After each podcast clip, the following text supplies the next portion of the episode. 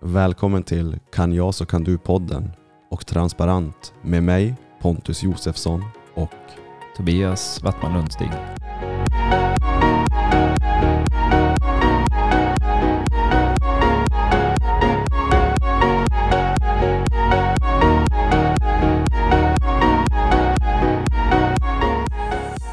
ja, nu börjar jag bygga om hela studion. Ja. Jag satt och, jag satt och tänkte, någon gång har jag tänkt så här. Fan, det hade varit jävligt fint att göra ditt lillrum i kontoret som du har massagebänken. Tänk att göra det till en studio. Helvete vad fint det hade varit. Ja. Fast men jag förstår ju att du behöver ju plats för dina kunder. Jo, ja, ja. men det hade varit, du vet så här, man bara önskar tänker Mm. lite grann. Nej, men visioner är väl... Det är ju dagdrömmar. Ja, jag tycker det är fint att dagdrömma. Mm. Jag läser bara klart meddelandet om det är någonting mer jag ska ta upp. Ja, du kan ju börja med att, eh, vi kan börja med att presentera vad vi ska prata om och, eh, och så tar, vi och läser hela det meddelandet öppet. Om det är okej. behöver inte läsa hennes namn. Mm, nej, men det kan vi göra. Idag, eh, I dagens avsnitt ska vi prata om ensamhet, är vad vi vet i alla fall. Sen vart vi hamnar, det får vi ju se. Det kanske blir ensamma. Men vi fick ett meddelande av en lyssnare. Och jag tänker jag läser det. För jag och Tobias, eh, vi pratade när vi startade det transparent i podden att vi skulle prata ensamhet någon gång. Men jag har ju nu glömt bort det. Men enligt Tobias så har vi pratat om det. Mm. Och nu ska vi göra det. Ja, det kom ju så passande att en lyssnare eh, skrev in till och med och bad oss att ta upp ämnet om möjligt. Mm. Och så skickade hon då ett meddelande runt eh, lite upplevelser hon hade. Precis, och jag tänker jag läser det. Hon började då med att tacka för en givande podd. Hon har lyssnat på samtliga avsnitt. Hon blev berörd när Tobias berättar om ett möte med sydafrikanen som beskrev sin situation på jobbet. Det träffades så starkt och jag förstod med mer på djupet varför jag så ofta känner att tillvaron är min själadöd. Att 95 procent vistas bland dessa människor som pratar väder, materiella ting, nyheterna, gör att det blir så svårt att stå i ljuset. Jag känner mig stundtals så otroligt ensam och undrar om ni kan tillägna ett avsnitt eller en stund till ämnet ensamhet. Självklart. Det känns som nära varenda en går runt och spelar roller, lägger på masker och svarar det är bra för att det är så vi är inprogrammerade att svara. Det känns oäkta och blir en sorg att navigera i dessa rollspel. Hur går detta att komma runt? Jag har några forum var människor jobbar för att vara äkta och stå i sina sanna jag, där alla känslor och uttryck får ta plats. Jag läker när jag är bland dessa människor. Jag förstår dig. Men mestadels av tiden är jag i det andra. Tänker att det går att säga byta jobb, men lite krast så är det ganska få ställen var det går att komma ifrån detta. Eller vad tror ni? Vad har ni för tips mot ensamhet? Tusen tack för era samtal och att ni bjuder på er själva.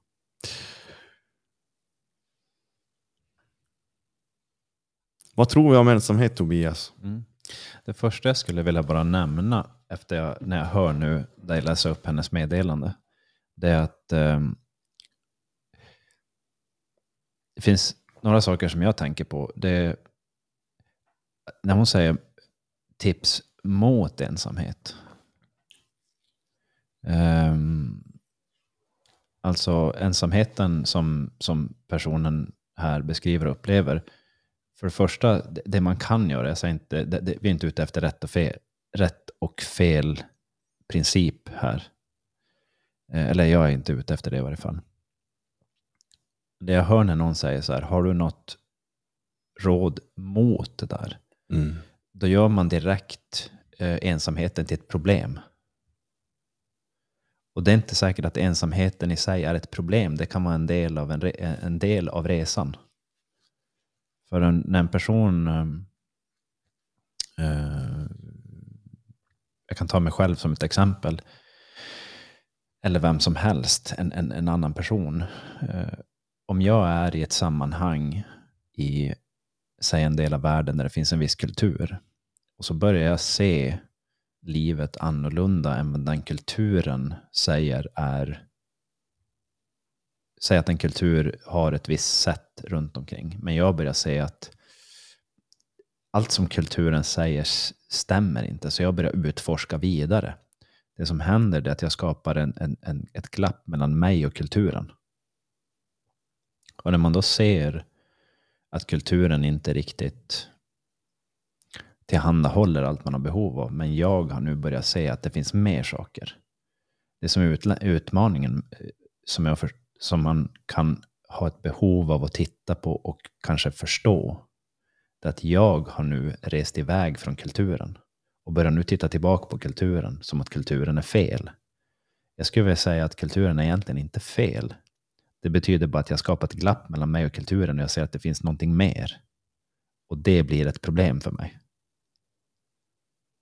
Och då kan man se de andra till exempel, säg, vi kan ta dig som ett exempel med ett för detta missbruk. Hur många av de gamla missbrukande vännerna har du kvar?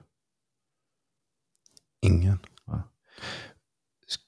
Utmaningen med att, att, att det du har gjort är att du, om du skulle gå tillbaka och prata med dem, vilket du på ett sätt gjorde, du, du beskrev en sak som hade hänt nu här för ett tag sedan, du åkte tillbaka till en skybar i, i, Mm. i, i din gamla hemort i Kiruna. Mm.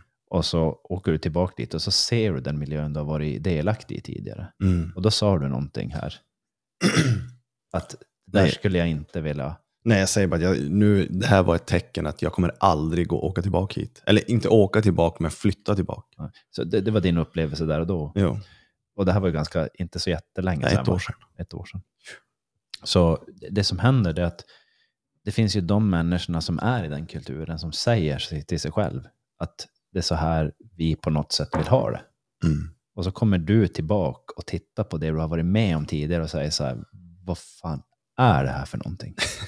så du har flyttat dig från kulturen Mm. och börjat ta del av en annan kultur. Mm. Och de där kan ibland krocka. Eller så behöver de inte riktigt krocka. Man kan förstå sig på skillnaden mellan kulturerna och komma överens med att den där är så, den här är så. Och personen som har rest iväg är ju på en resa nu. Och det är faktiskt ganska orimligt att förvänta sig att alla andra som är kvar i kulturen ska kunna hänga med på den här resan. Men det som händer när personen drar iväg på en medvetande resa eller vad man nu ska kalla det för någonting. Det är att de ökar sitt, sin, sin eh, förståelse kanske för det bredare perspektivet i världen för saker och ting. Och när man då kommer tillbaka till det andra sammanhanget, då har inte de hängt med på det. Och ibland gör man, eh, ens, ens hjärna, ens sinne, ens ego gör det där till ett problem. Och det är en del av processen när man börjar göra så här, att man börjar se att till exempel föräldrarna hänger inte med i det här nya. Och de, de är inte så trendiga och, de är, och folk är si och folk är så och folk är fast i det gamla och så vidare. Men det man missar är att jag har ju rest iväg. Och gör man det till ett problem, då får man ett problem att hantera. Vilket är vanligt att man hamnar i det läget. Mm. Det är inte fel att man hamnar i det läget, det är en del av en process. En utmaning är att förstå att vi kan ta ett exempel. Det- här har jag tagit um, det här tog jag på ett, på ett möt, gruppmöte vi hade senast. Kan jag få låna den där, eh, det där blocket? Så nu ska jag rita upp en sak till dig. Jag ritar på den här sidan. Jo. Och det här kallas för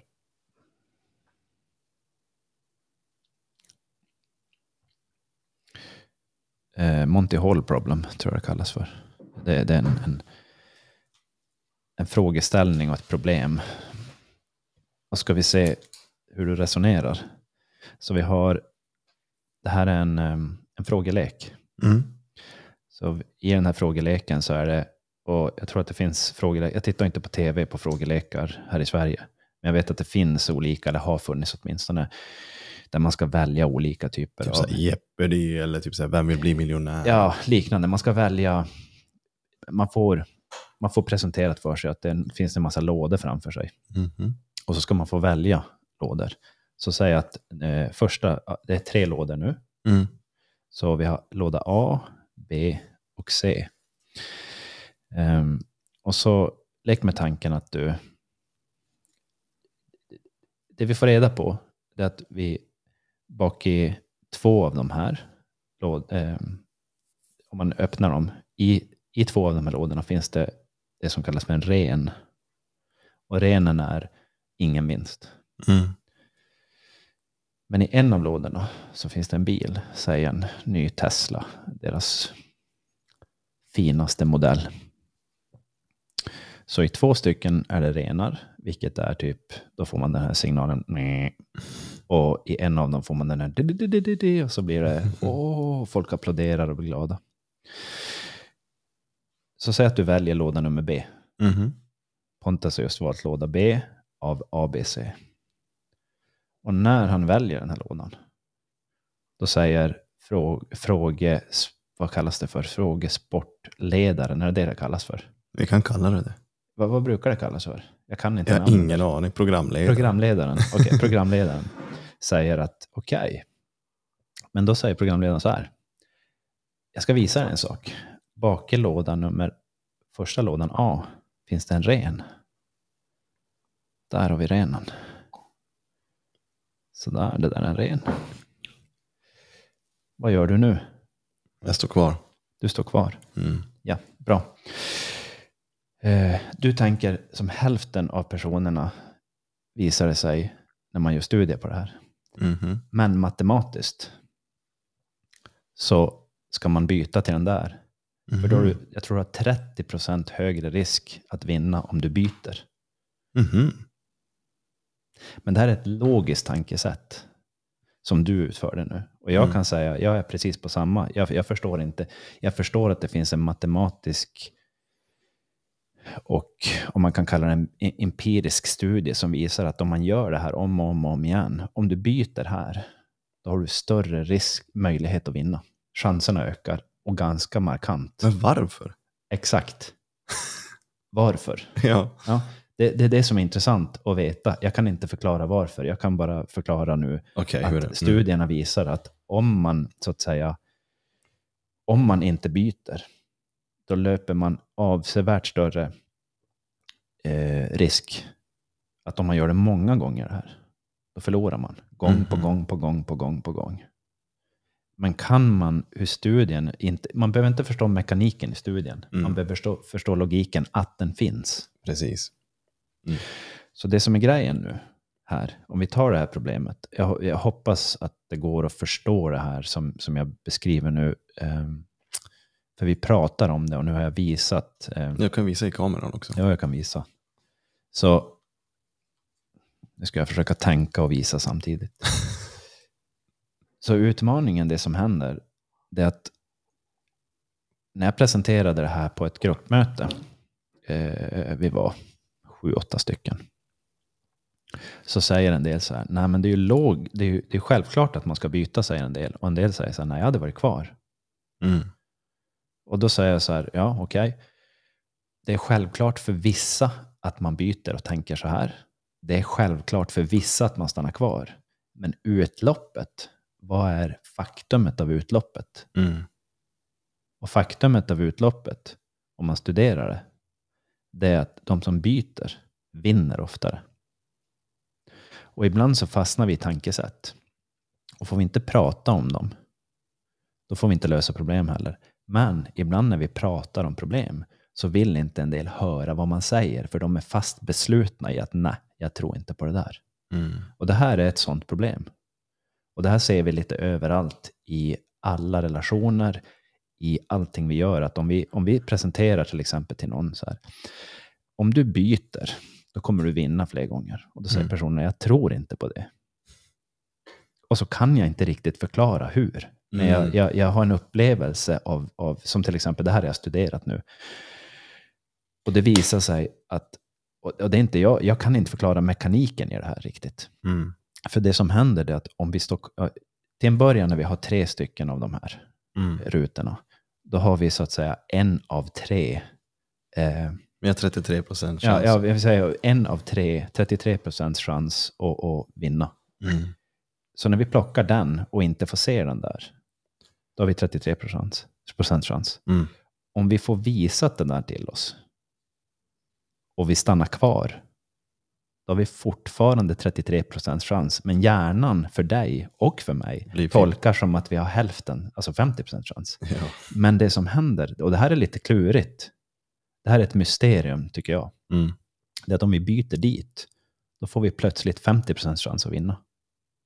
Och det här är för mig jättekomplicerat att förstå. Mitt sinne vill inte riktigt, kom, kan inte för tillfället komma till det. Men matematiskt, om jag kollar på algoritmerna, då blir det så. Men jag Mm. förstår dem inte.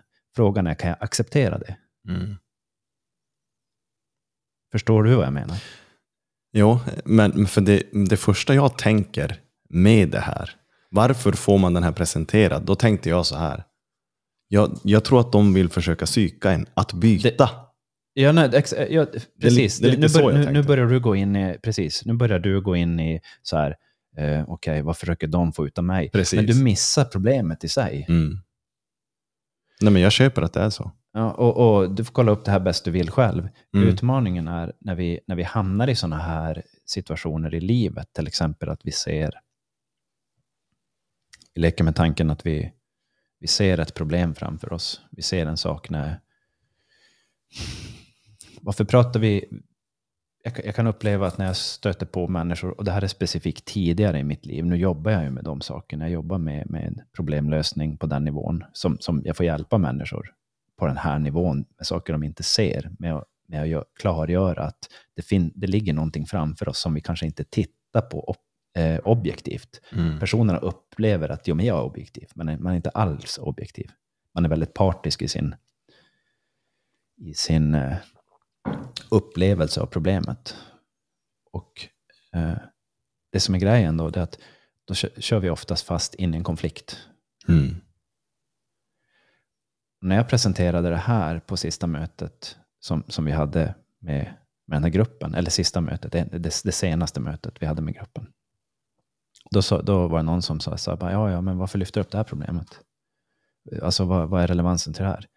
Det är att få visa att hälften i gruppen, vi tänker olika. Och när vi kommer i kontakt med ett problem och vi tänker olika, hur öppen är vi för varandras oliktänkande? Och ibland så skapar vi konflikter av oliktänkande. Och utmaningen och, och som, som vi just har tidigare kommit in i rummet för är ju så här, vi ska ju lösa konflikter. Mm. Vi ska ju lösa problem. Men då är det så här, nej men du måste ju förstå att det här är rätt. Om jag säger att jag kan inte förstå det här, jag kan acceptera det, Mm. men jag, kan inte, jag, jag förmår mig inte att förstå det. Eh, Jag sitter här nu ärligt och säger, jag förstår inte mekaniken som får det här att hända. Men jag, jag, jag, jag accepterar att, att det blir så. Mm. Men det betyder att jag får visa en typ av ödmjukhet till, jag greppar inte det här. Mm. Men om det är så att jag är väldigt stolt och tycker att jag är rätt och nu väljer B, men matematiskt så är C det som får mig mest att vinna. Vad händer om jag är stolt och envis där? Då vinner du aldrig. Nej, man vinner faktiskt ibland. Men, Ja, ja, men ibland. jag står kvar på mitt Mm. beslut. Mm. Och kommer någon och berättar till mig att, vet du, att du skulle behöva byta, då kan jag och personen hamna i konflikt. Mm. Ja, precis. Och jag tror det är där som, min upplevelse att det är där som många hamnar i konflikt. För vi vill gärna berätta någonting till någon annan som vi ser som underlättar någonting eller lösgör någonting, frigör någonting, förenklar någonting.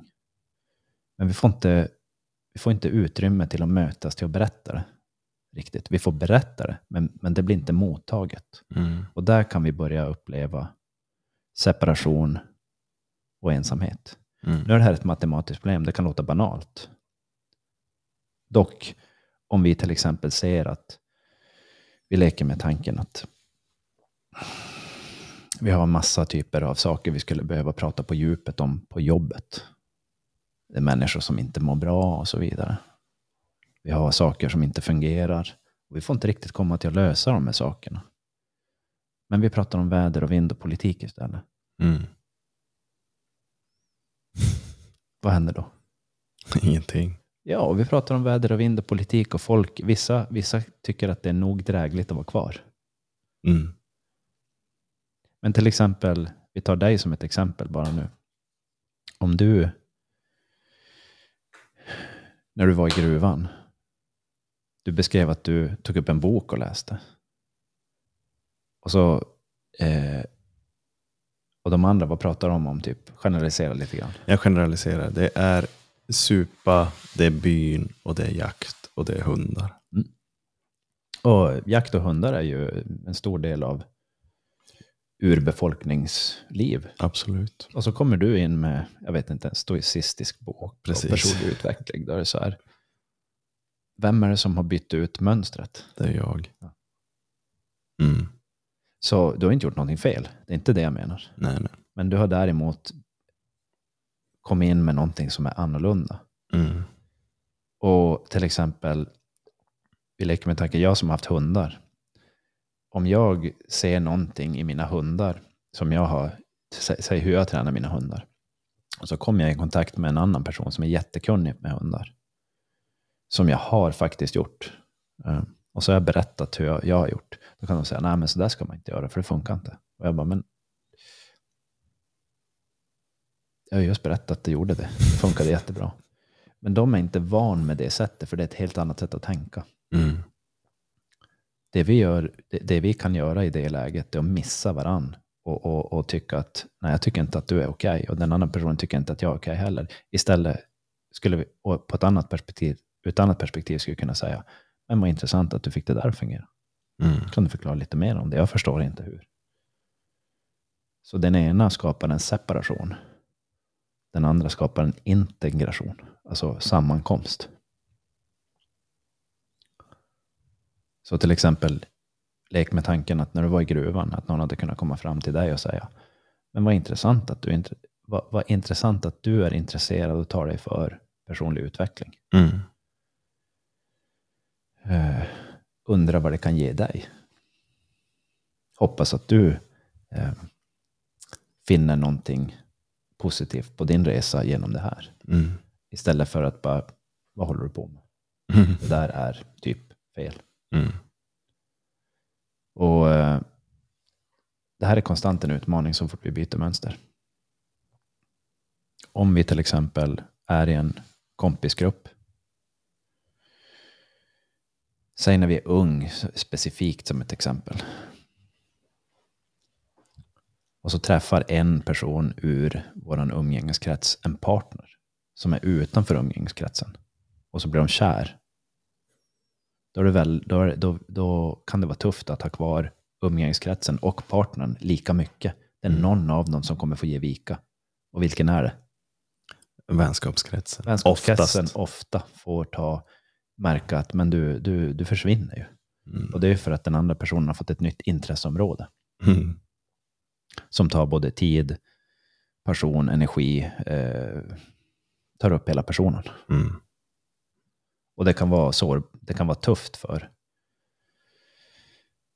ja, men vännen att förlora en, eller uppleva att man förlorar en god vän. Som när jag började resa mycket och, och, och jag lärde mig, jag lärde känna väldigt mycket nya människor. Nya sätt att se på saker och ting som jag upplevde att oh, det här är ju jätteintressant, hälsosamt, jag mår bra av det här. Och så kommer jag tillbaka till Luleå. Och så märker jag att mina, flertalet av mina kompisar, de flesta, de lever kvar i samma kultur.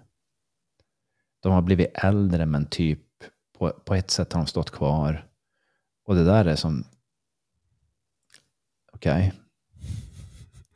Och då får jag ju se mig själv utvecklas i en annan riktning. Inte bli bättre än dem. Mm. Men jag utvecklas i en annan riktning. Precis. Så nu är jag är någonting annat än jag var när jag åkte iväg. Det där kan bli ett stort problem för mig och för oss. Eller så behöver det inte bli det. Men ensamhet är en sån sak som vi kan uppleva eh, i kopplat till det. Mm. Som till exempel då att om någon tycker som att ja men vad kul att träffa dig, nu går vi ut på krogen. Och jag tänker, det är inte det jag tycker är kul. Det var ju i min typ tidiga ungdom jag tyckte det var kul. Men för dem så är det fortfarande kul. de har ju, de, de, de har ju, hur ska jag säga? De är ju kvar i sin tradition. Är det fel? Nej. Det är ju inte det. Jag har nu skapat en ny tradition. Mm. Är det fel? Nej. Vad händer när de här traditionerna möter varandra? Det blir lite friktion. Det, blir, det händer någonting. Mm. Och det som är utmaningen för en själv, det är att se att det behöver inte bli ett problem. Mm.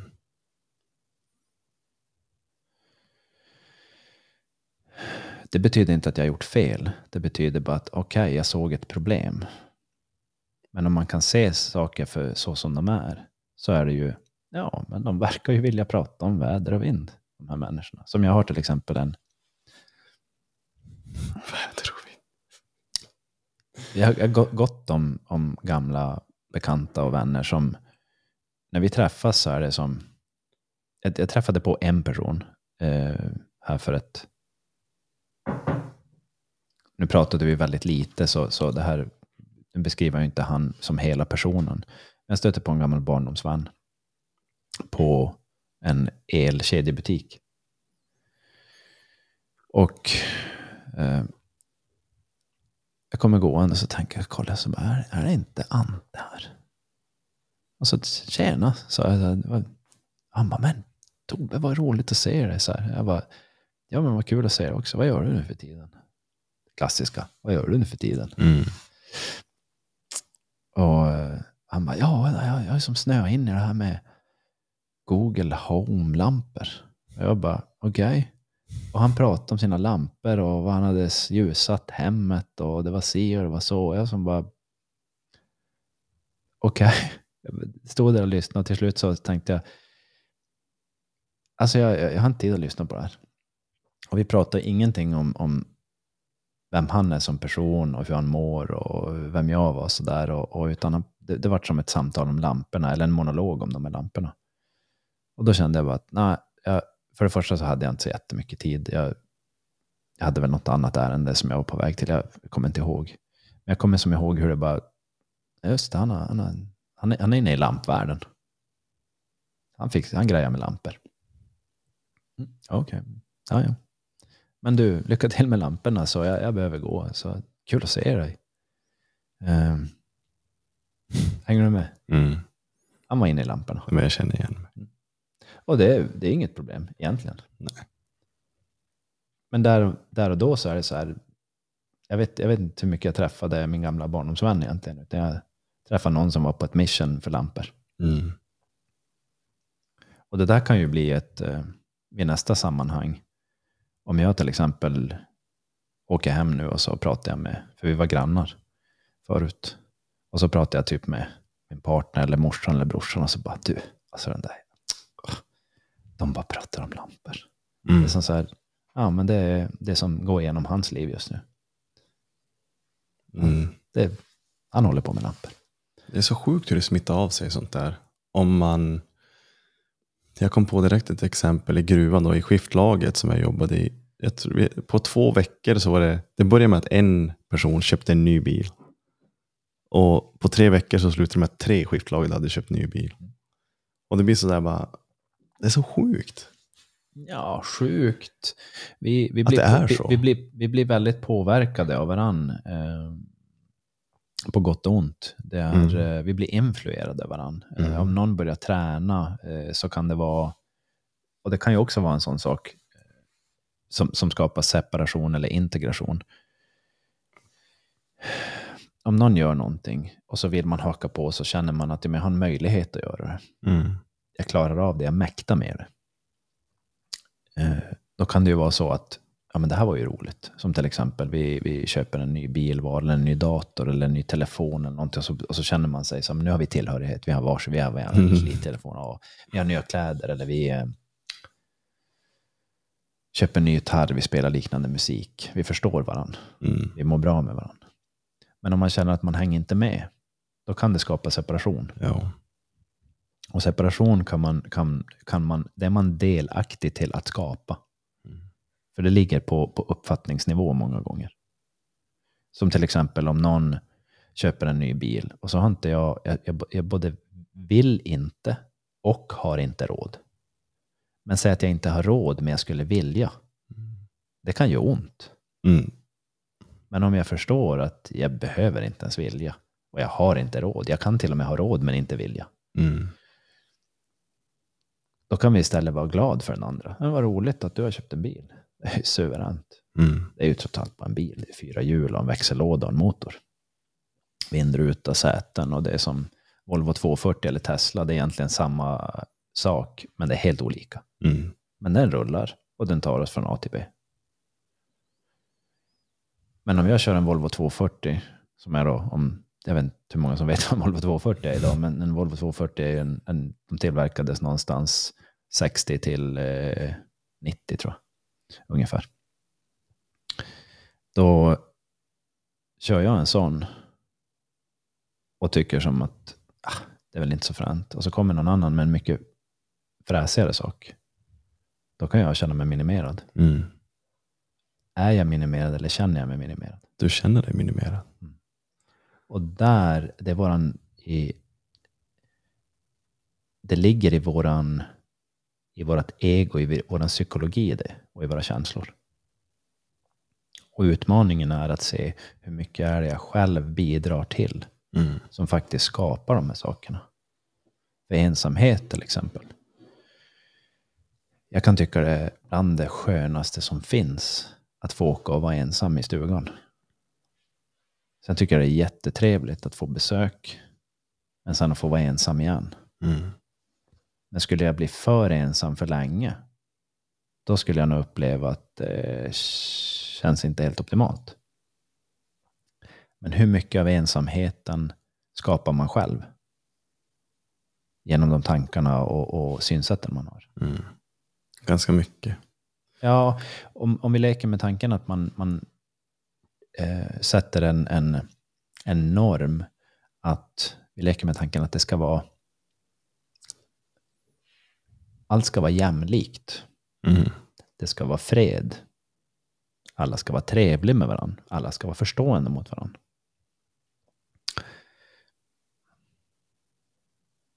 Det ska inte finnas orättvisor och sjukdom i samhället. Alla som söker vård ska få vård och få lösa deras problem. Alla ska därm- därmed vara glad och nöjd och tillfredsställd i livet. Och Tobbe borde jobba gratis. Vi leker med tanken att de här sakerna som jag nämnde, det är sant att det ska vara så. Mm. Vad händer med mig som person när jag uppfattar livet så?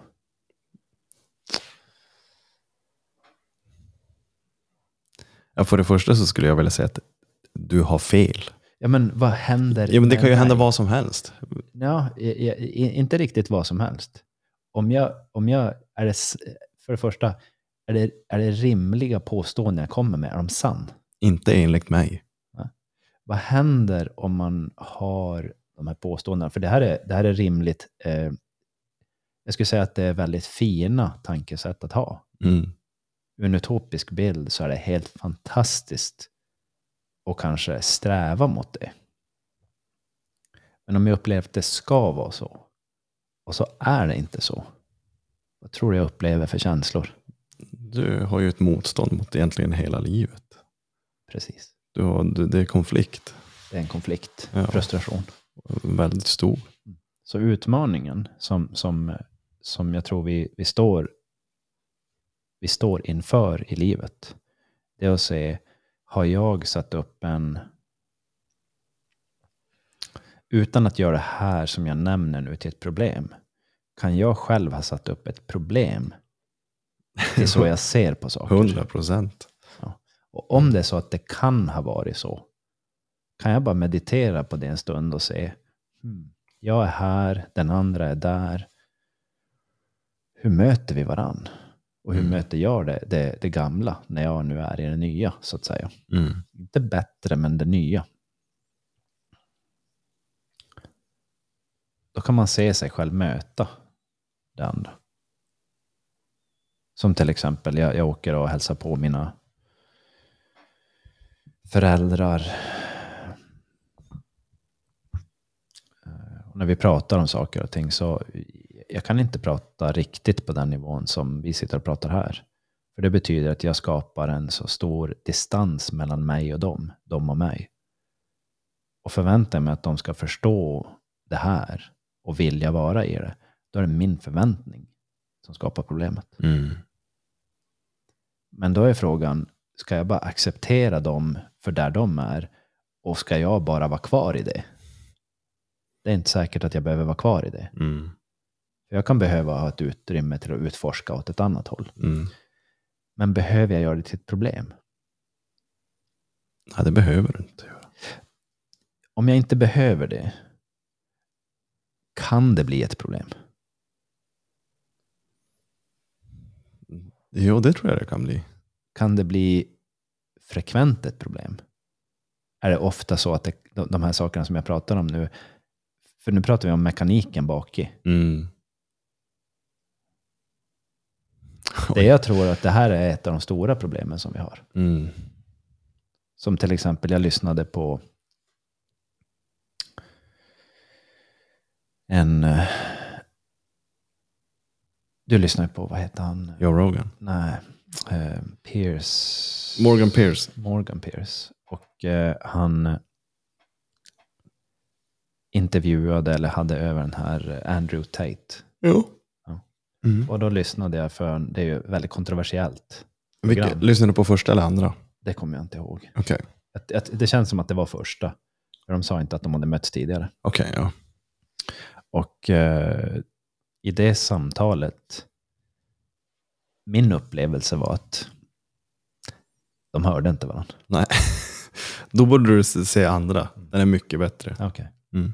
Och min upplevelse var då att den här killen Tate, han, eh, han ville inte riktigt lyssna på vad, eh, vad heter den? Morgan. Morgan hade att säga. Och Morgan blev bara mer och mer och mer förbannad. Mm. Och det är inte han riktigt, då fungerar inte han optimalt. Nej. Så då kan inte de mötas.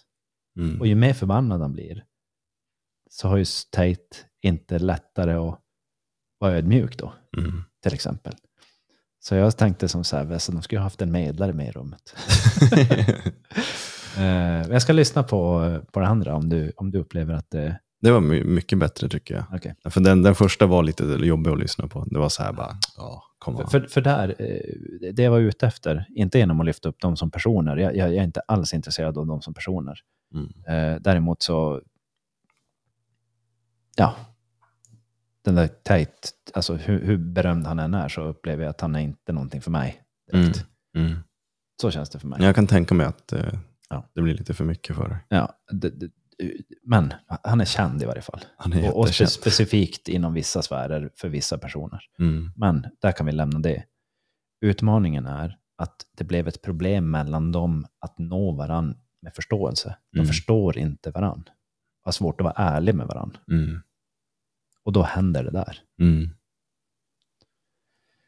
Så det vi pratar om nu med ensamhet är att förstå vad ensamhet kan vara ur det här perspektivet. Som till exempel den här Brent, eh, sydafrikanen som jag, som jag stötte på.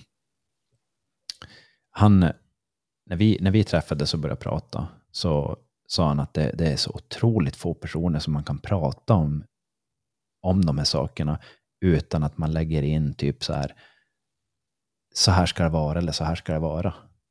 Och till exempel det han beskrev då i, i sin hemmiljö där han nu bor. Han är från Sydafrika då, han var från Kapstaden tror jag. Eh, och så han flyttat till en stad inåt landet i England. Och han är en vattensportsperson då. Eller han Mm. utför, vatt, eh, utövar vattensport och har gjort det hela sitt liv. Och så träffar han en person. Eh, de blir eh, ja, nu frågar jag inte så jättemycket om deras relation för de var separerade, men de hade fått barn tillsammans. Och så flyttade han dit eh, på grund av eh, relationen och, och, och barnet till en början. Men nu är de separerade och han arbetar, han arbetade inom IT-industrin, eller IT-branschen. Och så, och så när vi sitter och pratar om vad man har gjort under dagen, hur man mår, hur kroppen fungerar, Ehm, vad som får som gnistan i livet att gå igång, utmaningar i livet, eh, problem, lösningar. Så säger han så här, det är helt otroligt alltså, vad skönt det är att prata om sådana här saker istället för att prata om typ rugby och öl.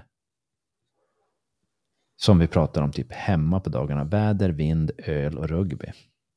Och han bara, jag är som inte intresserad av någonting av de där sakerna. Och då är det så, ja men då, de är ju det. Mm.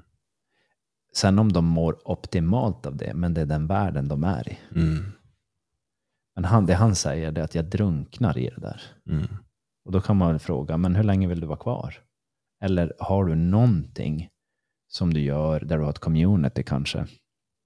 Alltså ett, ett, ett, en samverkan eller ett sammanhang utanför arbetet där du får utrymme till att vara i det här.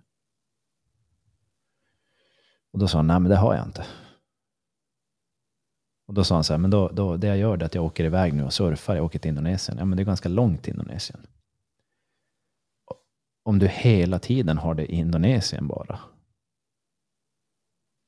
och så har du det inte hemma, då finns det en viss risk att du slits mellan hemmet och Indonesien. Mm. Så det jag tänker är att man börjar förstå sig på det hemma, vad jag behöver göra hemma för att få det lite grann, där jag är. Mm. För annars kan ju hemmet bli typ en negativ mörkplats eller en fiende. Och han uppskattade ju att man, som, ja det har jag aldrig tänkt på på det sättet sådär, om man skulle kunna göra. Och så bara, men alltså till exempel, jag gillar inte gym. Nej, men vem gillar egentligen ett gym första gången man går dit? Det gäller ju att, att, att, att träna på att vara där och se vad, vad kan jag göra där? Mm. Och till exempel en sån här sak. Vi blir äldre. Grattis, gillar du att bli äldre? Och till en viss, i en viss ålder så tänker man ju aldrig på att bli äldre. Då blir det som att jag blir vuxen. Men efter vuxen blir man bara äldre. Då blir man typ pensionär. Mm. Och hur många är det som, som, som gillar sin kropp när den får mer utmaningar? Eller kan man lära sig att förstå det och jobba med den istället för att se den som någonting negativt? Där Mm. tror jag många hamnar också, eller min upplevelse är att många hamnar i det. Det blir ett, en resa mot ett långsamt förfall istället för en uppbyggnad. Han, hur hanterar man det? Det är också en verklighet. Mm. Ja, för det är ju det är också så här att det är ju fakta, vi blir ju äldre. Vi blir äldre. Och vi kommer dö. Det är så här, vill man inte titta på det så tror jag bara att det blir mycket, mycket jobbigare när man blir äldre. När, när saker och ting händer. Så, men än en gång tillbaka till just ensamhet. Eh, Separation, en, en, ensamhet och separation. Eller ensamhet och integration. Att ha någon som, som, som man samtalar med. Och som förstår, man behöver inte fullt förstå, men man behöver inte göra det till ett problem. Mm. då kan det hända någonting. Men det gäller, tror jag, eller min upplevelse, min resa har visat mig att det gäller att jag förstår när jag skapar separation. Som till exempel du och jag, eh, hade vi börjat diskutera på vissa fronter hårt om, om, om vad vi tycker och tänker, då kanske vi hade skapat mer separation än integration. Men vi är ju öppna för att vi har olika sätt att tänka runt vissa saker. Vi har olika ideologier, filosofier. Vi, vi lyssnar på lite olika saker. Eh, vi pratar inte politik heller. För det är väldigt lätt att det blir infekterat. Mm. Att man inte möts, att man får en separation. Och då får man en separation oberoende om att vi är helt övertygade om att vi har rätt båda två. Och då får man ensamhet och frustration. Och då kan man ju hitta lätt politiska eh, sammanhang där man kan prata som förstärker varandra. Mm. Frågan är, är det så man vill göra? Mm.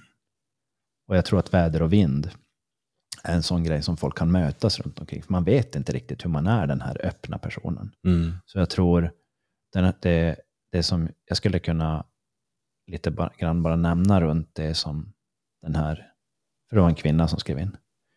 Just att, att um, vara på en arbetsplats eller i miljöer där man pratar om de här sakerna.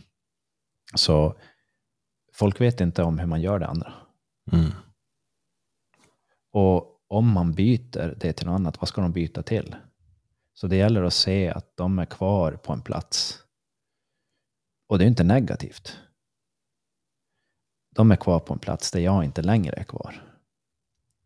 Men när man kommer in i, i den här miljön så är det fortfarande samma personer som är där som var där förut. Jag har bara sett någonting mer nu. Och om de skulle kunna kliva, om de skulle, frågan är hur rimligt det är att de ska kliva ut ur sina roller? Och kliva ut ur det där, de där fasaderna som man har. För det betyder att, vem är vi nu? Vad pratar vi om nu? Det här kan ju bli jättejobbigt. Testa att ha en tyst minut med någon som man inte känner. Och så sitter man bara där och så säger vi testa att vara tyst en stund. Sitt där och slappnar av. Ta ett djupt andetag och så blundar du. Sitt i en grupp någon gång och så testa den övningen. Om alla nu, skulle vi kunna göra en sak tillsammans? Ta ett djupt andetag och så blundar vi och så slappnar vi av. Och så lägger vi händerna i knät med handflatorna uppåt. Öppna ögonen då och så tittar hur många som sitter och tittar på varandra så här. Och klarar inte riktigt av att göra det. För man blir otrygg. Mm. En supersimpel övning kan jag tycka. Men den är inte så supersimpel. Så där möts verkligheten. Det är så enkelt, men det är så svårt för folk att göra det där enkla. Mm. Vi hade ju det när vi skulle spela in Elitstyrkan. Tre dagar, två och en halv, tre dagar skulle vi vara i grupp, bo med varandra. Mm. Och vi fick ju inte prata med varandra. Mm. Det var också lite spännande. Mm. Det är en prövning. Mm. Det är en stark känslomässig och psykologisk prövning. och det var ju då innan kamerorna slogs på. Ja. För att de ville ju att när kamerorna slås på så ska det vara genuint. Mm. Det är då vi ska börja lära känna varandra. Mm. Men det fanns ju knep att un- undgå det där också. Knep att undgå. Ja, till exempel, jag, jag, jag gick samtidigt på toaletten med Hampus och så snackade vi ihop oss på toa och sådana där grejer. Men då fick ju inte du testa det. Vet du, jag var så jävla tyst de där tre Ja, dagarna. Men det är det jag menar. Då fick du inte testa det fullt ut. Nej, men det gjorde ingen. Nej, För men det, vi- nej, men det, jag menar inte att kritisera dig. Ingen av er testade det fullt ut. Ni Nej. fick testa att utsättas för miljön. Mm. Men till exempel, det finns ju någonting som kallas för silent retreats. Mm. Dit Nej, man då åker i olika längd. Mm. Det kan vara upp till en vecka och så vidare. Det kan vara säkert vara längre också. Där man är i tystnad. Där man ska umgås med sig själv. Sortera bort, filtrera bort allt det yttre. Mm. Se vad som finns. Bara lugna ner sig. Samla sig. Och det där kan ju låta som så här, men det låter ju logiskt ganska logiskt. Jag vet inte om det, jag kan uppfatta att det låter lite behagligt, men det är långt ifrån behagligt. Har du testat? Nej, inte den längden. Nej. Men när jag åker upp till stugan så har jag som mycket tid i tystnad för mig själv. Flera dagar. Har du testat så här, kolsvart retreat, alltså mörkt retreat? Nej.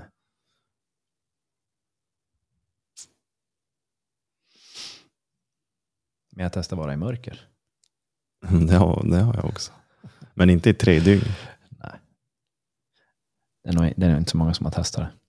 När vi bodde uppe i Kirkenes så var det väldigt, väldigt, väldigt mörkt. Men då har man ju artificiellt ljus. Mm. För det mörkret är mörkt. Det finns ingen sol. Ingenting. Mm. Nada. Det är så högt upp. Men det, ju, det var ju nästan mörkt när vi började spela in det här. Ja, nio. Solen går upp vid åtta någon gång. Här. Ja, i Luleå alltså. Mm. Vet du vart du är? Mm. Men bara en sån grej. Mm. Så, än en gång just ensamhet.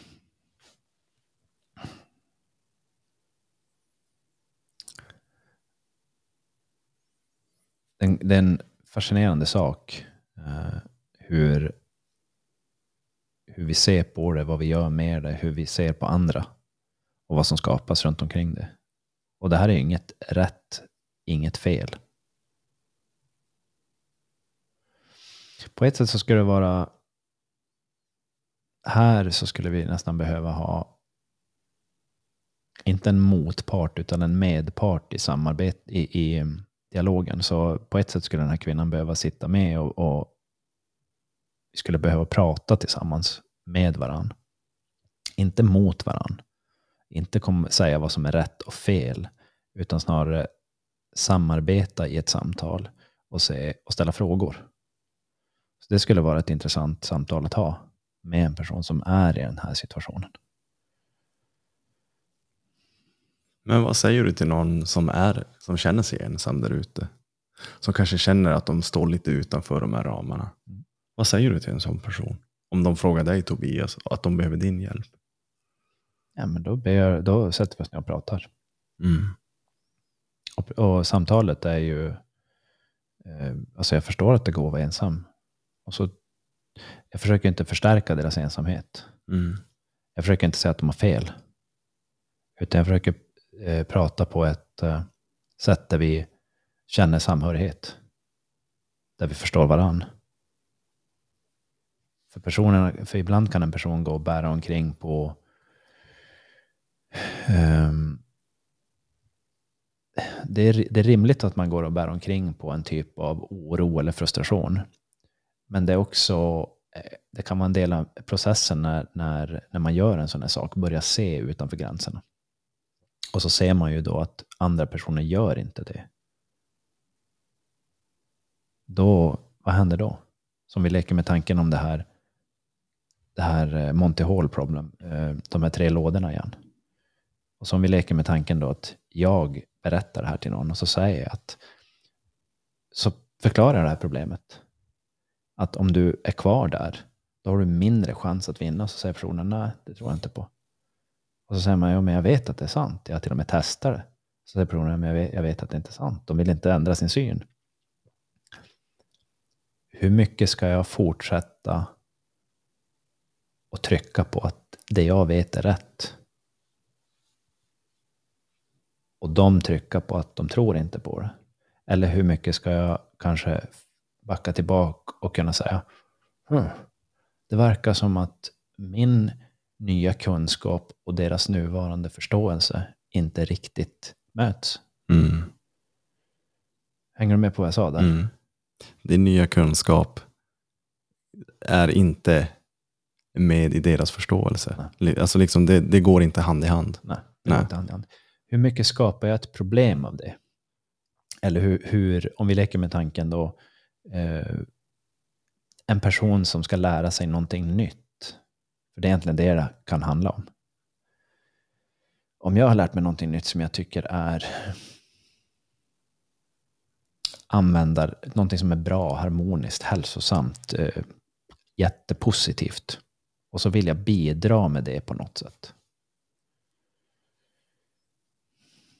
Och så får jag inte göra det.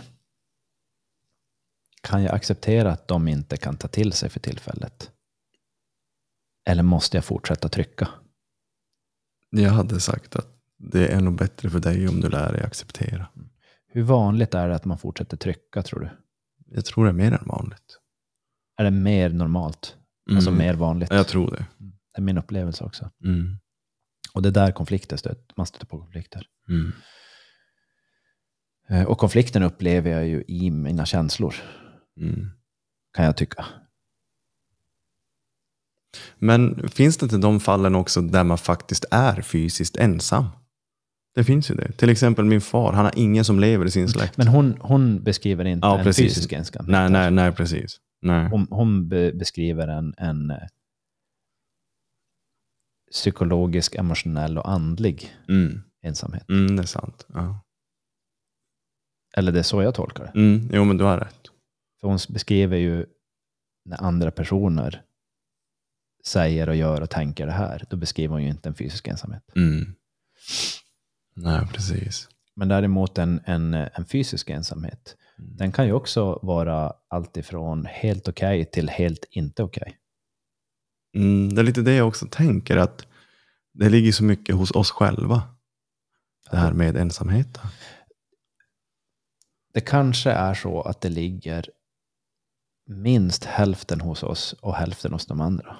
Men om jag ser hälften av det jag gör, Mm. eller 100% av hälften, om jag skulle kunna se det jag gör, då kan det vara så att jag kan förändra någonting som gör att det blir enklare för alla. Mm. Men sen är nästa steg, eh, utan att det ska kännas som minimerande för mig. Alltså jag ska inte tappa ansikte för mig själv. Mm. Men ibland behöver vi tappa ansikte för oss själva, för vi, har sett, nu, vi ser oss själva ha ställt till ett problem för mig själv. Mm. Och det är därför man säger, inom, typ det finns viss psykologi som säger så här. Det är där du minst, dit du minst vill resa i dig själv som du har mest att hämta. Mm. Det betyder att där det är tuffast, där det är mörkast, där har du mest information som du inte har hanterat. Och när man hämtar det och ser det, då är det så här, oj då, det här vart ju nästan lite pinsamt för mig själv. Jag Mm. ser mig själv nu, har Mm. gjort vissa saker. Och därför tror jag att det är lite svårt till exempel för bland annat en sån person som Jordan Peterson när han pratar, för han tar upp sådana saker som är känsliga. Och då är det väldigt lätt att folk får reaktioner. Vissa får väldigt positiva reaktioner och vissa får väldigt kontraproduktiva reaktioner och, och eh, vill gärna förkasta det han säger. Då. Vad är rätt och fel där? Mm. Sen är han en människa också. Så att han kan ju absolut vara en person som, han är ju lite lätt aggressivt lagd. Även fast han är väldigt känslomässig så han, han är väldigt rak så här och han når fram på ett starkt sätt. Det är lite aggressivt. Utan att säga att aggressivitet är fel. Han är inte den som, mm, så, så lilla du, det är lugnt. Ta den tid du behöver, det är inte han. Han, han debunk, alla som kallar han aggressiv eller offensiv, han säger ju att det är inte jag, säger han. Men han har en aggressiv ton i det han säger. Och, om han inte förstår att han har det, då är det en av hans problem, för det är så han uppfattas. Av vissa. Ja, uppfattas, alltså om, om du går tillbaka och tittar igenom mycket han har gjort och är Mm. ärlig skulle jag säga att du kan lätt se att det finns ganska mycket, inte negativ aggressiv ton på det, men han är väldigt mer åt det aggressiva, än mer, mer mot det feminina. Alltså mer maskulint, aggressivt, han trycker på. Mm. Så här är det. Punkt. Studien visar. Mm. Punkt. Det, det är ganska mycket tryck i det. Mm. Sen är han, jag upplever att han är väldigt ödmjuk om man, om man tolererar att lyssna på hela det han Mm, håller jag på med. Han är superödmjuk. Ja. Men han har en, han har en... Han kan gå från aggressivt till ödmjukt till aggressivt till ödmjukt. Och han kan vara väldigt sak, eh, över, övertygad om sin egen övertygelse genom hans kunskap och påstridig. Och han är väldigt retoriskt duktig. Mm. Och plus den aggressiviteten han lägger på. Aggressiv betyder inte att han tänker slå sönder någon. Inte den aggressiviteten. Inte, inte det som är...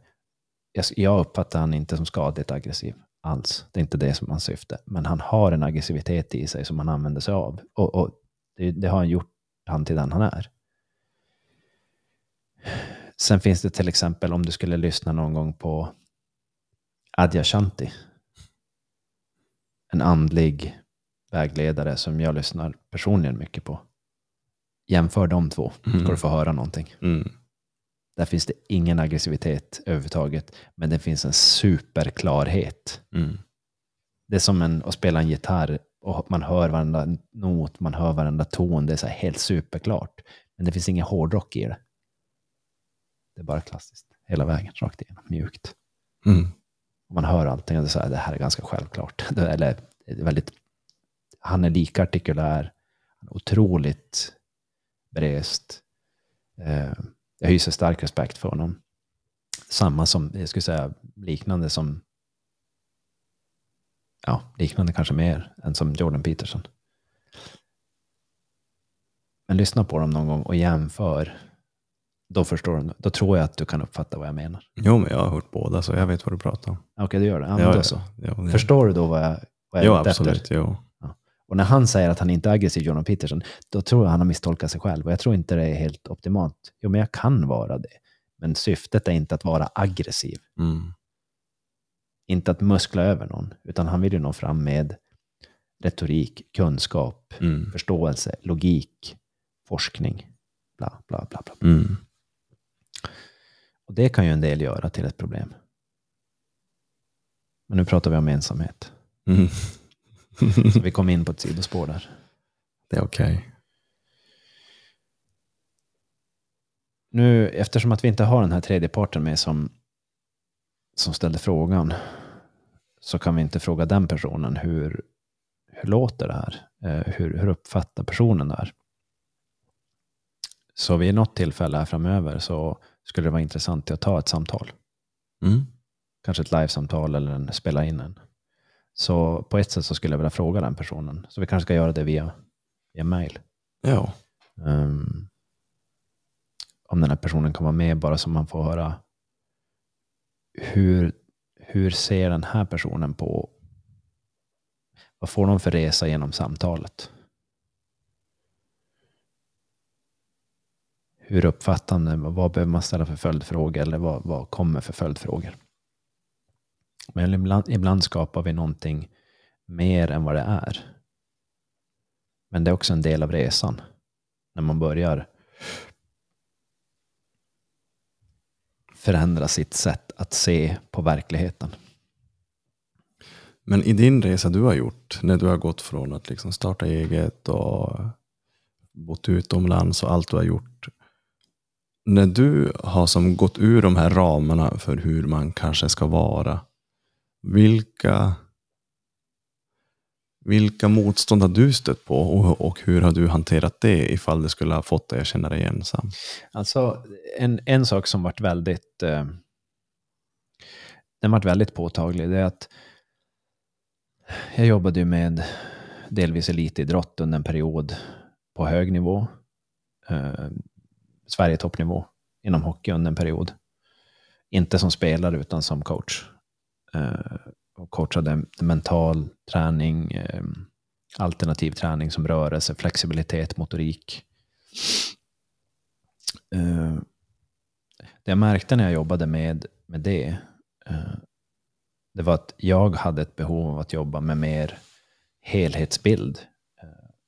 Jag såg att det var mycket som man skulle kunna ta in som skulle göra en förändring som jag upplevde var positiv. Och när jag fick träna och prata med eh, vederbörande och elitidrottare, då sa de att alltså, det, här är ju, det här ger ju en, en ny dimension till saker och ting som faktiskt ger hållbarare, om inte högre effekt, så ger en hållbarare långsiktig effekt. Men det blev en högre, markant högre effekt, inte någon så här superhögre effekt, men nog mycket högre effekt Mm. och hållbarare till att de sa att det bara det, vi har aldrig varit i kontakt med sådana här tankesätt och sådana här träningsformer tidigare. Men märker att det ger oss det vi... Det var, så här, de kom till mig en del av, av truppen ett år. Och jag tror det var fyra, fem personer. Och så sa de att, och då satt vi i ett behandlingsrum och pratade. Och då sa de att tidigare så har vi tränat väldigt mycket, vi har mycket duktiga coacher. Men det är alltid någonting som har saknats, sa de. Alltid har vi haft känslan att någonting inte... Vi har inte vetat vad det har varit, men det är någonting som inte har stämt. Och nu, och då sa, de sa det rakt ordagrant så här. Men du har kommit med den pusselbiten. Det, det är bara, det som bara, du har det som sa, har saknats, men ingen har vetat vad det har varit. Hur kan vi få träna mer med dig så att inte du försvinner nu? Och då sa jag så här, ja visst, då har vi ett problem. Men vi behöver skapa en lösning till det. Och så sa jag, ja vad är det då? Det ni har beskrivit till mig nu, det är att ni har fått se att det finns mer. Varav de andra coacherna inte riktigt förstår det jag gör, men ni har börjat förstå det. Om ni nu upplever att det är så positivt som ni säger, då åligger det oss alla att samarbeta och få dem att förstå det här. Och då sa han så här, hur menar du? Då sa jag, ja, utmaningen som jag har, det är att när ni säger det här till mig så ställer ni mig inför ett problem. Jag förstår det här själv. Men lek med tanken att jag nu går till huvudcoacherna. Och så säger jag att jag är pusselbiten ni har saknat. Vad tror du händer? Och då sa han så här, ja, då tror jag de typ kickar ut dig typ. För att du ställer något krav eller typ Försöka höja dig själv eller någonting. Jag bara, ja, exakt. Det är problemet som, som, som ni kommer med. Jag förstår det här. Men hur löser vi det här? Och så, så, ja, det vet vi inte. Då behöver vi göra så här, om, det, om ni är ärliga med det här. Då behöver ni, eller vi tillsammans, presentera det här och berätta det åt coacherna. på ett sånt sätt så att de förstår, då kan vi nå fram. Men det lägger, eh, det lägger mycket ansvar på er. Nu lägger jag över mycket ansvar på er, för jag kan inte sköta det här. Men då hände det en grej. Precis när vi hade pratat så skulle jag gå ut i rummet. Och då sitter en av huvudcoacherna i en stol just utanför rummet med typ örat mot listen så här. När jag kommer gående så sitter han rent här och bara så här på det sättet som jag skulle uppfatta tjuvlyssnar. Och det är den coachen som jag har mest kontakt med. Och jag har försökt prata med honom om de här sakerna. Och då tittade jag på honom när jag kom ut och han var som helt så här. Alltså, bara har du suttit där? Har, har du suttit, sitter du här ute? Jo. Har du suttit här länge? Nej, eh, nej, men... Eh, eh, eh. Och det så här. Har du, hört, har du lyssnat på vad vi har sagt? Han bara, eh, nej, eh, eh. Och då bara, han har hört samtalet. Men vad gör han med det? De ärligt säger ju nu att här når vi nästa steg av utveckling, säger spelarna. Vad gör han med det då? Och då tittar jag som på honom och sa, Stefan, är du med på vad det här innebär? Och han bara, det var som att han ville bara skämta bort det. Och då bestämde jag mig, jag ska, aldrig, jag ska inte vara kvar här. Det, är inte det här jag vill hålla på med. Jag vill hålla, jag vill hålla på med det man, där man faktiskt lyfter varandra för varandras kompetens som man har. Mm. Inte försöker lyfta sig över andra och trycka ner andra. Jag vill inte vara i den miljön. Jag vill verkligen inte vara i den, men jag ska inte göra den till ett problem. Men då blev jag förbannad. Och bara... Då blev jag frustrerad, jag var lite uppgiven. Men jag var också väldigt klar på att jag, jag kan inte vara kvar här. För jag hade ju gått omkring och tänkt att, ja men vadå? Rätt kommer bli rätt. Och, och eh, ser de vad man gör och vad det, vad det leder till så kommer de ju främja det för att det är mer rätt, korrekt. Men det, så funkar det inte, det är politik. Och det är en ganska, ja, ibland kan det vara en ganska pervers politik. Ibland, inte alltid. Hur som helst, då valde jag att Eh, här ska jag inte vara kvar. Och då, då var det väldigt då ställde jag mig själv frågan så här, om jag ska jobba med det på den nivån som jag vill, mental utveckling, fysisk utveckling, utveckla grupper, hjälpa, då behöver jag ju vara villig att lösa problemen. Är jag villig att göra det? Är jag villig att ta i det på den nivån? Och då bestämde jag mig att eh, då bestämde jag mig för något jag inte förstod vad det innebar. Det betyder att nu kör jag själv. Det får bära eller brista, så testar jag. Och då, där, i det skedet, då var, jag, då, då var det ja, minst 50 procent frustration som bara fick mig att ta nästa steg. Mm. Jag, jag varit jävligt frustrerad. Väldigt frustrerad. Så du använde ilskan till att faktiskt ja, göra il, någonting ilskan, bra? Ilskan tvingade mig att ta nästa steg, eller tvingade, hjälpte mig att ta nästa Precis. steg. Men att gå omkring med den här ilskan och använda den senare för, för mycket, det är inte hälsosamt, mm. tror jag. Mm. Så det är sådana saker som man får se i livet. Eh, om, man, om man har ett behov av att man själv behöver ta ett annat steg, ett nytt steg. Är just att man kommer få eh, stöta in i väggar och, och, och, hitta nya vägar, hitta nya dörrar där det inte har funnits, där man upplever att det inte har funnits dörrar tidigare, där ingen annan har visat att det finns dörrar tidigare. Så egentligen så, så, finns det inga gränser för vad vi kan göra. Frågan är bara vad vill vi, ta, vad vill vi göra och vad vill vi ta ansvar för? Så att eh, det är mycket sådana saker som jag har, det är väl det som jag känner har varit en utmaning. Och sen, sen så kasta sig själv ut i, vad ska man säga, tomhet, mörker, ensamhet, för det finns ju en tillhörighet i att vara anställd och vara på det där stället. Eller på de andra ställena. Och det finns någonting annat i det andra. Vad är det då? Idag så har jag så mycket kunder och, och samarbetspartners så som jag ser på Vi samarbetar med dem. Det är inte mina kunder egentligen. Jag är inte bara en, en, en, en konsult som kommer ut till dem, utan vi är samarbetspartners under tiden vi samarbetar med varandra. Jag hoppas att vi blir så pass bra samarbetspartners och vi blir goda vänner och verkligen klarar att vara transparent med varandra. För då är vi på en riktigt intressant bana. Då vi använder varandra för vår expertis och hjälper varandra framåt. Alla trycker varandra framåt i den riktningen som vi upplever är framåt. Och löser problem på vägen och är ärlig med varandra när man ser faror. Och det är inte alltid... Jag tycker att det som är, har blivit så otroligt intressant, det är att tidigare så upplevde jag att det var svårt att säga saker som var svåra att säga. Idag så upplever jag att det är mycket lättare att säga de sakerna som var svåra att säga då. Vad kan det vara för exempel? Jag ser ett problem. Mm. En del vill höra en lösning men inte höra ett problem. Då kan jag säga, jag ser ett problem, men vi kan lösa det. Och säger de, vet du på vilket sätt? Det vet jag inte riktigt. Men jag är helt övertygad om att vi kan lösa det om vi kan prata om det. Mm. Och om du inte ser det nu, då kommer du få ta i det i framtiden.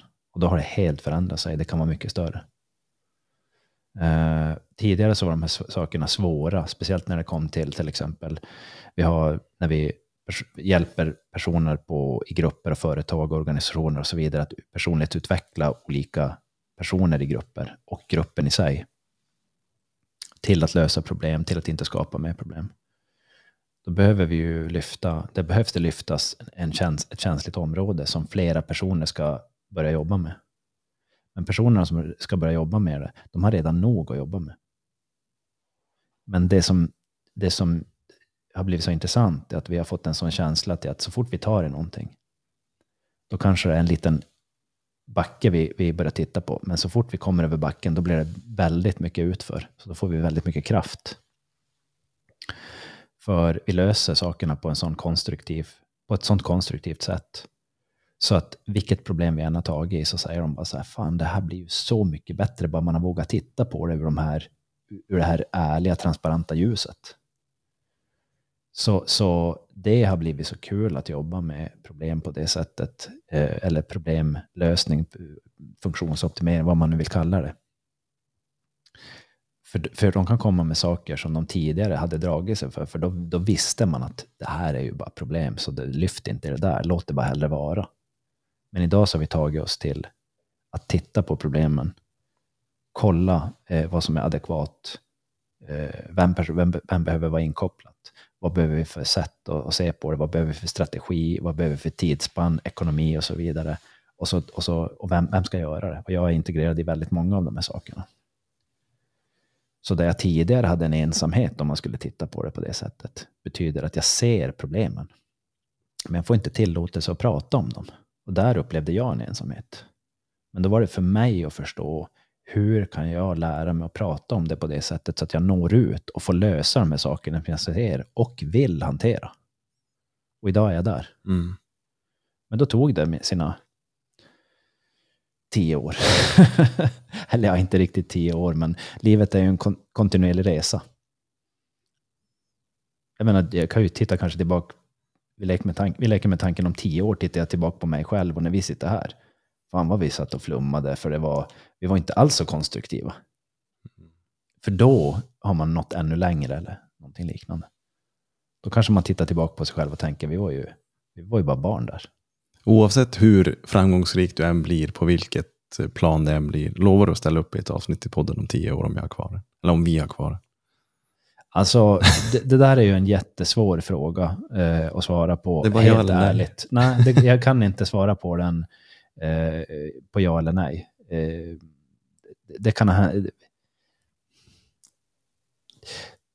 På ett sätt så skulle det vara, för, för, om vi, vi leker med tanken så här, för att inte skapa ensamhet i det här rummet så säger jag ja.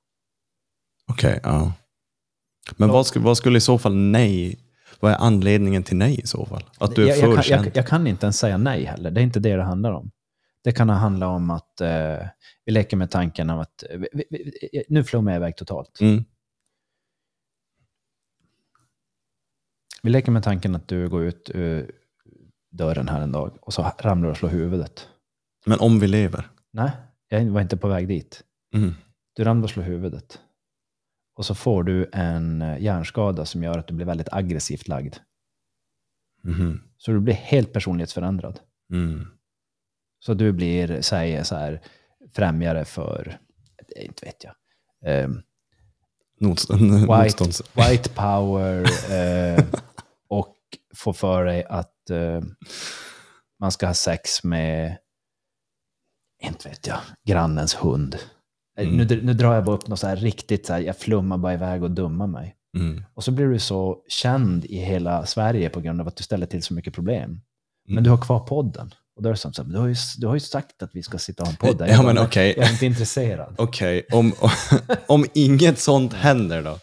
Om vi är helt normala som vi bara är. Eller nu kanske vi inte anses som normala, men Jag kan säga så här, det, det, det, det, jag, det jag kan lova är att eh, vi kan försöka hålla en så god relation som möjligt efter vägen. mm. Och så hoppas vi att vi kan vara där. tvivlar du på att den kommer vara krokig? Eller att den kommer vara rak? Tror du att det kan bli krokigt? Jo, jag är hundra på säker att den kan vara... Krokighet är det enda man ska räkna in i verkligheten. Om vi säger att den kommer vara rak och problemfri, då, då tror jag vi är naiv. ja. Men däremot så, så att vi hanterar utmaningarna på vägen. Mm. Varför Och- kan du inte bara svara ja eller nej? Jag kan svara ja eller nej. Men vill du att jag är ärlig? Fa- Fast det är ju, jag menar, det är bara att ställa upp. Jag vilket, kan, jag kan inte ställa upp på någonting om tio år. Jag kan inte. Det, det är en eh, fiktiv, det är en idé. mm. Det, det fin, tio år finns inte ens nu. Mm. För det, det finns ju en... en, eh, en eh, det finns de som säger så här. Lovar du att ta den här partnern i vinst och förlust, eh, motgångar och medgångar till livet skiljer er åt? När man gifter sig. Hur många är det som klarar att leverera det? Inte så många. Nej. Jag tror det är mer än, det finns ju statistik på det. Alltså hur- Men statistiken är ju att det är, det är inte det så enkelt. Nej, precis. Det betyder inte att man inte ska göra det. Det är inte det jag menar. Mm. Det är ju någonting fint i att säga de där orden. Men du frågar mig, tror jag, ärligt. Mm. Och då får du ett ärligt svar. Okej, jag köper det. Och om du säger till mig så här, säg ja eller nej på den här. Mitt jobb är att säga så här, det finns en gråzon som du är naiv till just nu. Och, och det är så jag jobbar. Ja. Ja. Okej, jag köper det. Men om någon säger så här, typ, ehm, skulle vi kunna göra det här, eller- det här för det här datumet? Kan du inte bara säga ja eller nej? Då, gör, då går jag inte in och gör det för komplicerat. Ja, men du, har du tänkt att det kanske kommer ett flygplan flygande och vi vet inte vad det är för väder eller vind och sådär. Då, då det blir orimligt. Mm. Då skulle jag kunna säga, ja, vi kör. Mm. Men om tio år, det här, det är för komplext. Men du vet, så här, man leker med tanken att du blir super... Du, du får Elon Musk-kändisskap. Alltså det behöver inte på något sätt förändra någonting. Nej. Men det behöver det. inte, men det kommer förändra någonting. Men det behöver inte göra det. Men jag vill inte ens bli så känd som Nej. Jag tror inte jag skulle kunna hantera det. Mm. Jag tror inte det skulle vara hälsosamt för mig. Jag vill inte bli Elon Musk. Titta på Elon Musk för tio år sedan och så titta på han idag. Han har åldrats hundra år. Jag vill inte bli honom. Han, han har ju nyss suttit med Joe Rogan igen. Okej. Så ifall du vill lyssna på. Ja. Alltså, som sagt, jag, kändisskap är inte Attraktivt för dig. Nej, det är, inte, det är inte ett huvudsyfte för mig.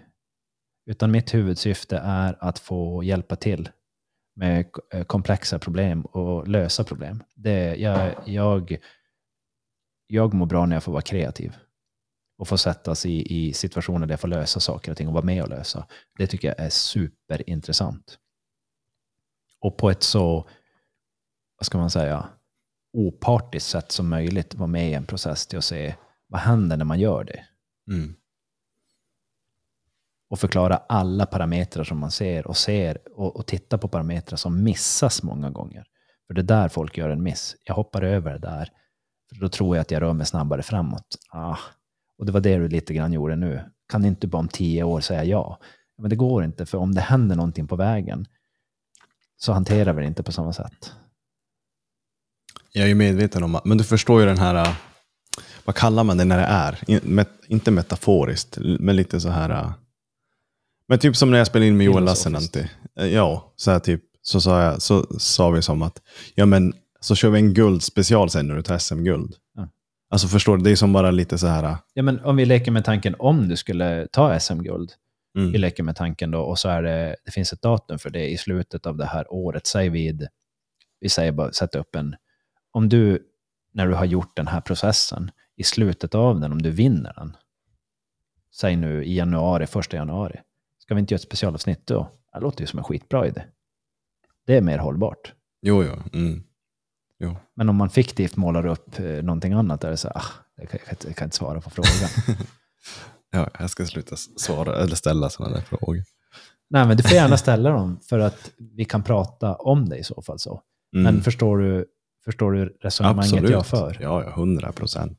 Självklart. Det, det är väl det viktiga. Ja, ja, jo, absolut. Precis som att jag accepterar det här, men jag förstår inte.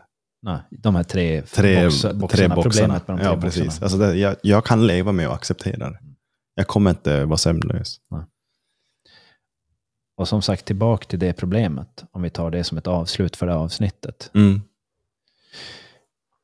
Det jag försökte lyfta upp, jag vet inte om jag, hur, hur bra jag förklarade det, eller hur klart det gick för mig att förklara det där. När jag lyfte upp det i rummet så ville jag egentligen bara inte, inte säga vad som var rätt och fel så här. Mm. utan lyfta upp hur otroligt lätt är att förbise att vi tänker olika. Men Mm. att vi, så att säga, om vi är på den nivån och säger nej men det här är rätt och det här är fel. Mm.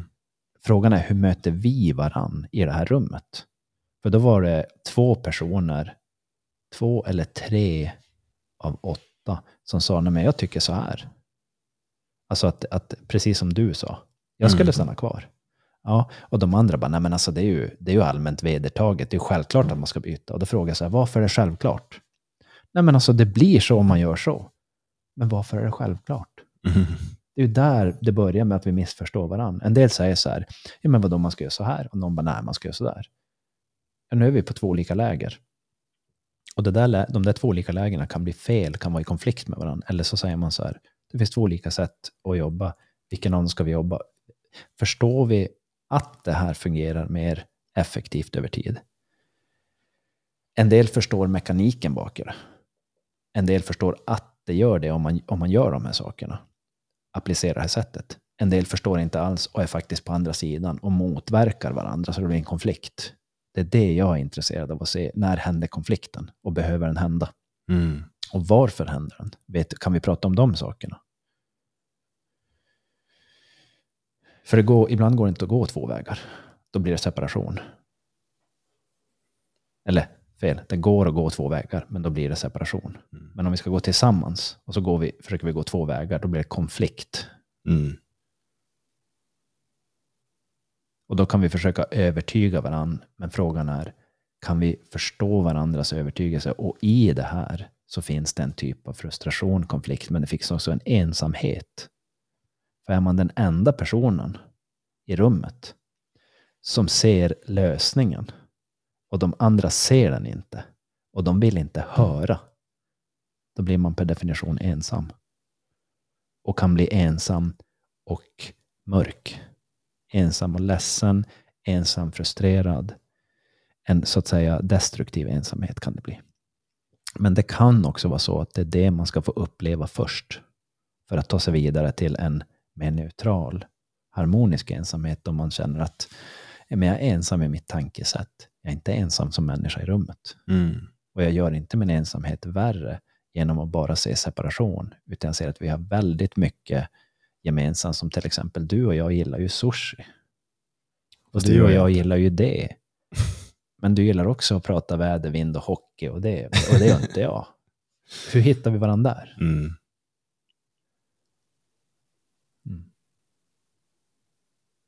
Vi säger så Tobias. Vi säger så. Men eh, sätta på grannens hund, vad vill, vad vill fantasi? Hörni där ute, på återseende. Ja, återseende. Hej då.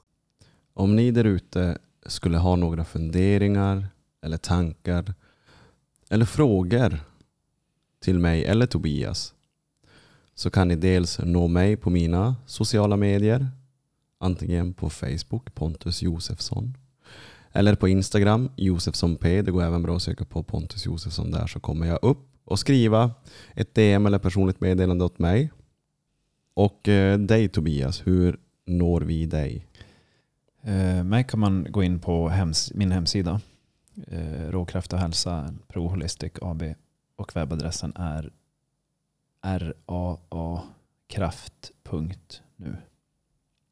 Och där kan man hitta mina kontaktuppgifter, mail, eh, man kan skicka in förfrågan, telefonnummer, ringa, smsa. Vi har även en gemensam mailadress för den här podcasten just och den mailadressen är podcasttransparent@gmail.com där ni också kan mejla in era frågor, tankar eller synpunkter på det vi pratar om.